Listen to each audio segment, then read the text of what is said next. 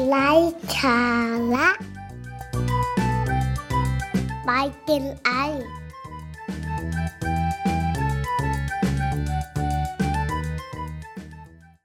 สวัสดีครับ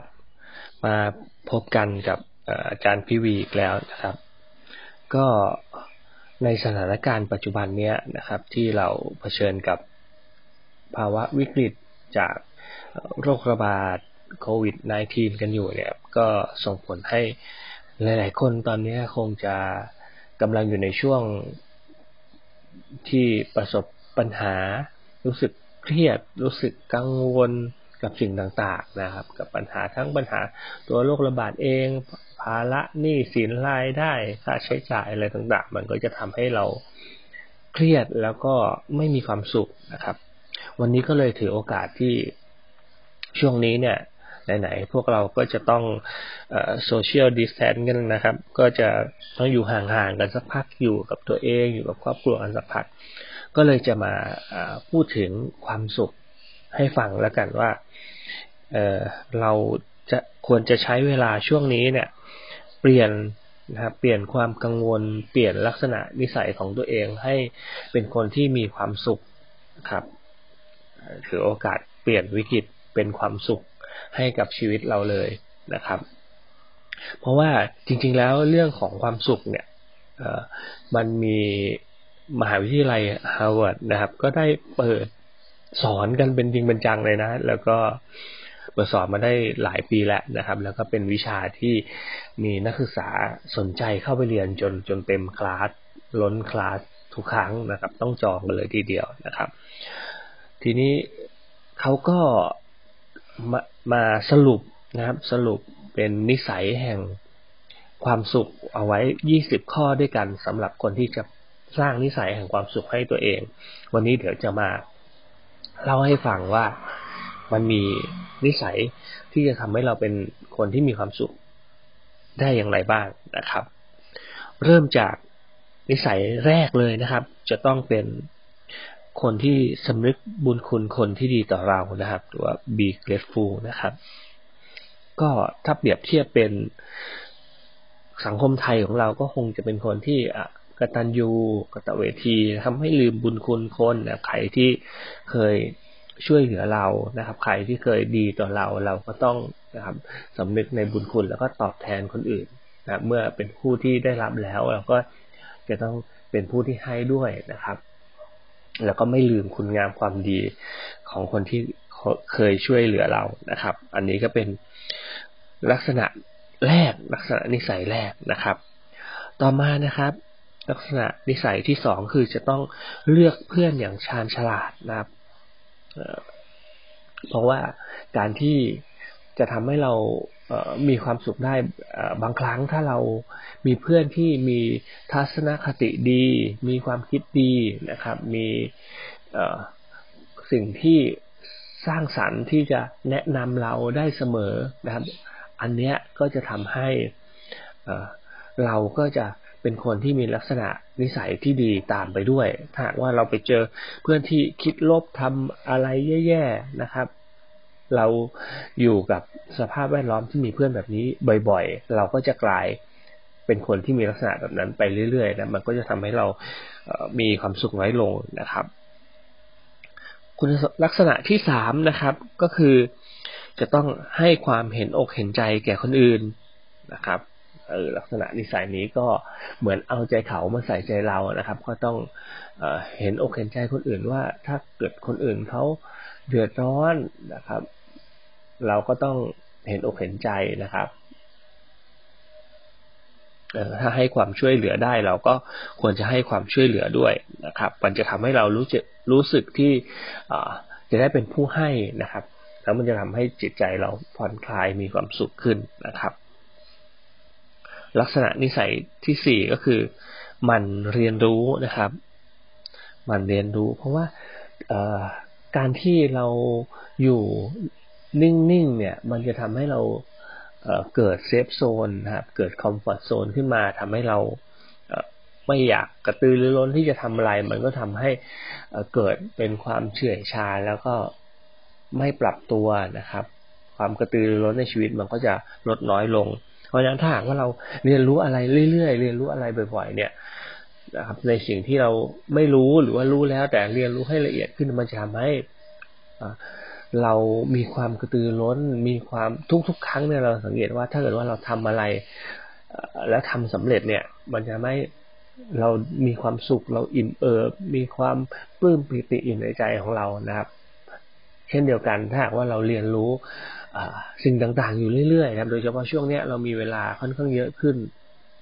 แล้วเราก็เรียนรู้สิ่งที่เราอยากจะเรียนแล้วก็เราก็ยังไม่มีเวลาเรียนรู้มัน มันก็จะทำให้จิตใจเราเนี่ย มีความกระตือรือร้น มีความท้าทายใหม่ๆทำให้เรามีความสุขได้มากขึ้นนั่นเองนะครับ ลักษณะนิสัยที่ห้านะครับ ก็คือเป็นผู้ที่แก้ปัญหาได้นะครับ ซึ่งการแก้ปัญหาได้เนี่ย มันก็จะทำทำให้เรา มีสติ มีการคิดอย่างเป็นระบบนะครับ มีการคิดวิเคราะห์ที่ดีนะครับแล้วก็ต้องมีทักษะในการจัดการนะครับ แล้วมันก็จะส่งผลกับกับเรื่องของการจัดการในชีวิตเราด้วยนะครับ ว่าถ้าเรามีทักษะในการแก้ปัญหาดี การจัดการในชีวิตที่ดี มันก็จะทำให้ปัญหาของเราเนี่ย มันก็จะ ลดน้อยลดน้อยลงหรือว่าเบาบางลง หรือว่ามันก็จะมีระยะนะทุก ๆ เรื่องมันจะมีความช้าเร็วหนักเบาของมันอยู่ แค่เราจัดการเรียงลำดับของมันนะครับ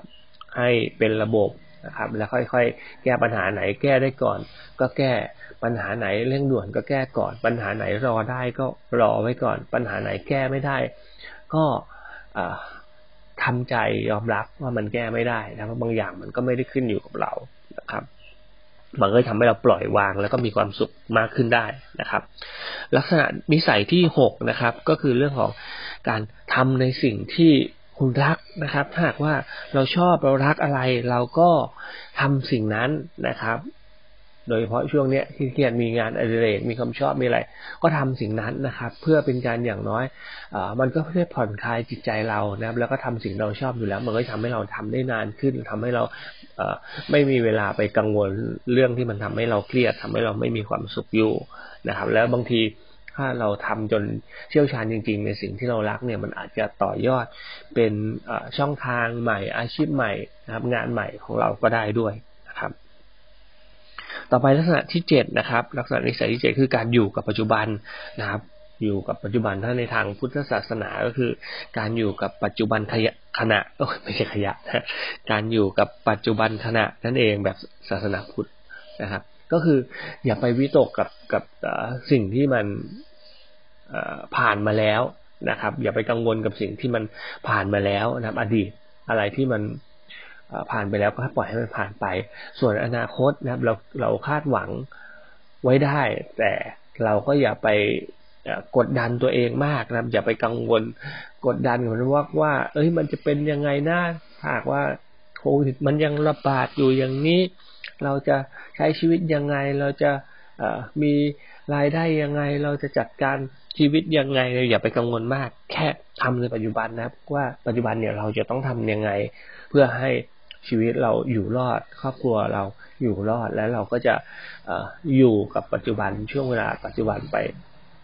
แต่ละ step แต่ละ step อย่างมีสตินะครับ มันทำให้เรามีความสุขมากขึ้น ข้อที่แปดนะครับ ลักษณะนิสัยที่แปดคือ หัวเราะบ่อย ๆนะครับ เพราะว่าการหัวเราะบ่อยๆเนี่ย บางทีมันก็จะช่วย ผ่อนคลายอารมณ์จากภายในที่มันข้างค้างอยู่นะครับ บางทีก็หัวเราะให้กับโลกครับ ถ้าเรื่องที่มันดีมีความสุขเราก็หัวเราะกับความสุขที่มันเกิดในขณะนั้น ส่วนในเรื่องที่บางทีเราก็ควบคุมไม่ได้นะครับ มันอาจจะเป็นเรื่องที่ไม่ดีมากนัก เราก็หัวเราะให้กับโลกให้กับความควบคุมไม่ได้ ก็ได้นะครับ อย่าไปซีเรียสจริงจังเพราะชีวิตเราเกิดมา มีเวลาอยู่แค่เจ็ดแปดสิบปี ไม่เกินร้อยปีนะครับ ในขณะที่โลกมีอายุเป็นหลายล้านปี หลายร้อยล้านปีครับ ช่วงชีวิตเราเปรียบเทียบไปแล้วเรามีเวลาอยู่ในโลกนี้ สั้นมากนะอย่าไปเครียดอะไรกับมันมากนักนะถ้าหากว่าเราทำเต็มที่ที่สุดแล้วนะต้องหัวเราะให้กับชีวิตให้กับโลกนี้บ่อยๆนะมันจะทำให้เราผ่อนคลายขึ้นมีความสุขขึ้น นิสัยที่เก้านะครับ ก็คือการฝึกการให้อภัยนะครับ เพราะว่า เอหลาย ๆ ครั้งเราอาจจะไปเจอกับคนหรือเหตุการณ์ที่ เราบางทีเราก็ไม่ได้คาดคิดว่าเฮ้ยมันมีคนแบบนี้ด้วยเหรอมันมีเหตุการณ์แบบนี้ด้วยเหรอมันมีสถานการณ์แบบนี้ด้วยเหรอนะครับที่นอกเหนือจากความคาดหวังของเราแล้วเราก็เกิดความเครียด ความโมโห เกิดความโกรธนะครับ ซึ่งนะครับ อย่างที่ถ้าทางหลักพุทธศาสนาเขาก็สอนไว้เหมือนกันนะจริง ๆ ก็คือโกรธคือโง่โมโหคือบ้านะครับ คือถ้าเรายิ่งโกรธยิ่งเอาลมมาใส่ตัวเรามันก็จะทับถมอยู่ในใจเรานะคนที่สุขภาพจิตเสีย สุขภาพจิตแย่ลงก็คือตัวเราเองนะครับใจเราเองเพราะฉะนั้นนะครับถ้าเราให้อภัยได้ ปล่อยวางไปได้นะครับ มันก็จะทำให้ใจเราเบาลงนะครับ เราก็มีความเครียดที่สะสมทับถมอยู่กับเรามันน้อยลงนะครับ ก็ปล่อยมันไป ปล่อยวางไป ใครจะเป็นยังไงก็ก็ปล่อยเขาเราก็ทำในสิ่งที่เราทำได้นะครับ ปล่อยวางจิตใจของเราให้มันเบาสบาย เราไม่ต้องไปยึดมั่นถือมั่นกับคนกับเหตุการณ์กับอะไรมากมายนะครับ มันก็ทำให้เรามีความสุขมากขึ้นไม่เชื่อลองเราลองนึกถึงคนที่เราโกรธเขามากๆตอนนี้แล้วเราลองลองท้าทายตัวเองสักนิดนึงว่า อะเดี๋ยวเราจะลองให้อภัยเรื่องที่เขาทำให้เราโกรธทำให้เราเกลียดนะครับ จากคนคนนี้ดูนะครับ แล้วก็ลองทำดูแล้วลองแล้วลองสำรวจจิตใจตัวเองว่ามันเบาขึ้นจริงไหม มันสบายขึ้นจริงไหม มันจะมีความสุขขึ้นจริงไหม ต่อมานะครับ ข้อที่สิบนะครับ คือเรื่องของการกล่าวขอบคุณเสมอนะครับ จริงๆมันเป็นสิ่งเล็ก ๆ แต่ว่านะครับการทุกครั้งที่เรากล่าวคำขอบคุณออกไปเนี่ย มันจะทำให้เหมือนกับเราแสดงความรู้สึกดีๆ ออกไปให้กับคนรอบข้างนะครับ คนรอบข้างที่รับคำขอบคุณของเรา แม้เขาอาจจะไม่ได้แสดงอะไรออกมากมาย แต่เขาก็จะรู้สึกดีแน่นอน เหมือนกับเวลาเราทำอะไรให้คนอื่นแล้วเขากล่าวขอบคุณเราเนี่ยแหละครับเหมือนกันเลย เราก็จะรู้สึกดีนะครับเราฝึกเรื่องเล็ก ๆ น้อยๆที่ใครทำอะไรให้เราช่วยเหลือเรา เราก็ขอบคุณเขาพูดขอบคุณบ่อยๆให้มันติดเป็นนิสัย มันก็ทำให้เราเป็นคนที่มีสิ่งดีๆ ออกจากตัวเราเสมอ และเมื่อสิ่งดีๆออกจากตัวเราเสมอ คนรอบข้างก็จะมีปฏิกิริยาที่ดีกับเรา มันก็ส่งผลสะท้อนกลับมาทำให้เราเมีความสุขนะครับทำให้เราผ่อนคลายเราทำให้เรารู้สึกดีมีความสุขมากมากขึ้นนั่นเองนะครับ ก็วันนี้เอาแค่สิบข้อนี้ก่อนแล้วการสิบลักษณะนิสัยนี้ก่อนแล้วกันเดี๋ยววันต่อไปเราจะมาเติมนะลักษณะนิสัยที่สิบเอ็ดถึงยี่สิบอีกครั้งหนึ่ง นะครับ เพราะว่ามันมันจะยาวเกินไปนะครับ ก็ลองเอาไปฝึกกันดูนะครับ ทั้งสิบข้อนี้นะครับ